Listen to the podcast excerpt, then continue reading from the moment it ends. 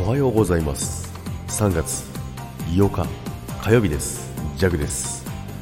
はい、おはようございます。今日もよろしくお願いいたします。はい、今日はですね、だいぶね暖かくなってきて、朝もね起きやすい感じになってきましたけどもね、灯油がねいつもね切れてね寒がってるジャグにとってはねありがたいことなんですけどもね、最近はね灯油切れることもなく、学習能力を発揮しておるジャグでございますけども、でですね、タイトルの目覚めよということなんですけどもね、目覚めよということなんですけどね、いや昨日地震あったんですよ。でそんな大きな地震じゃないんですけども、1分ぐらいずっとガタガタガタガタって言ってたんですけども、弱は必ず地震の前に目覚めるんですよ。なので皆さんそういうことありますか？だから弱は地震の揺れで起きてるのか、はたまた予知して起きてるのかなんてね思ったり自分でね思ったりすることあるんですけども、そういう時ありませんか？皆さん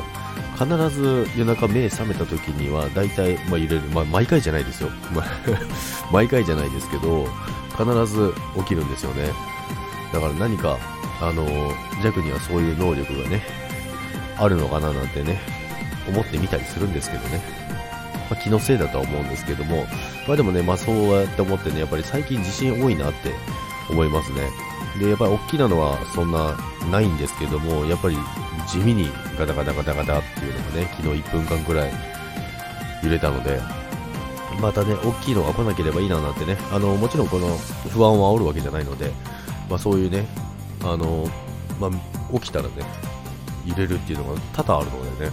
皆さんもそういう現象ってあるのかななんてね不思議に思いながら、収録してみましたということで、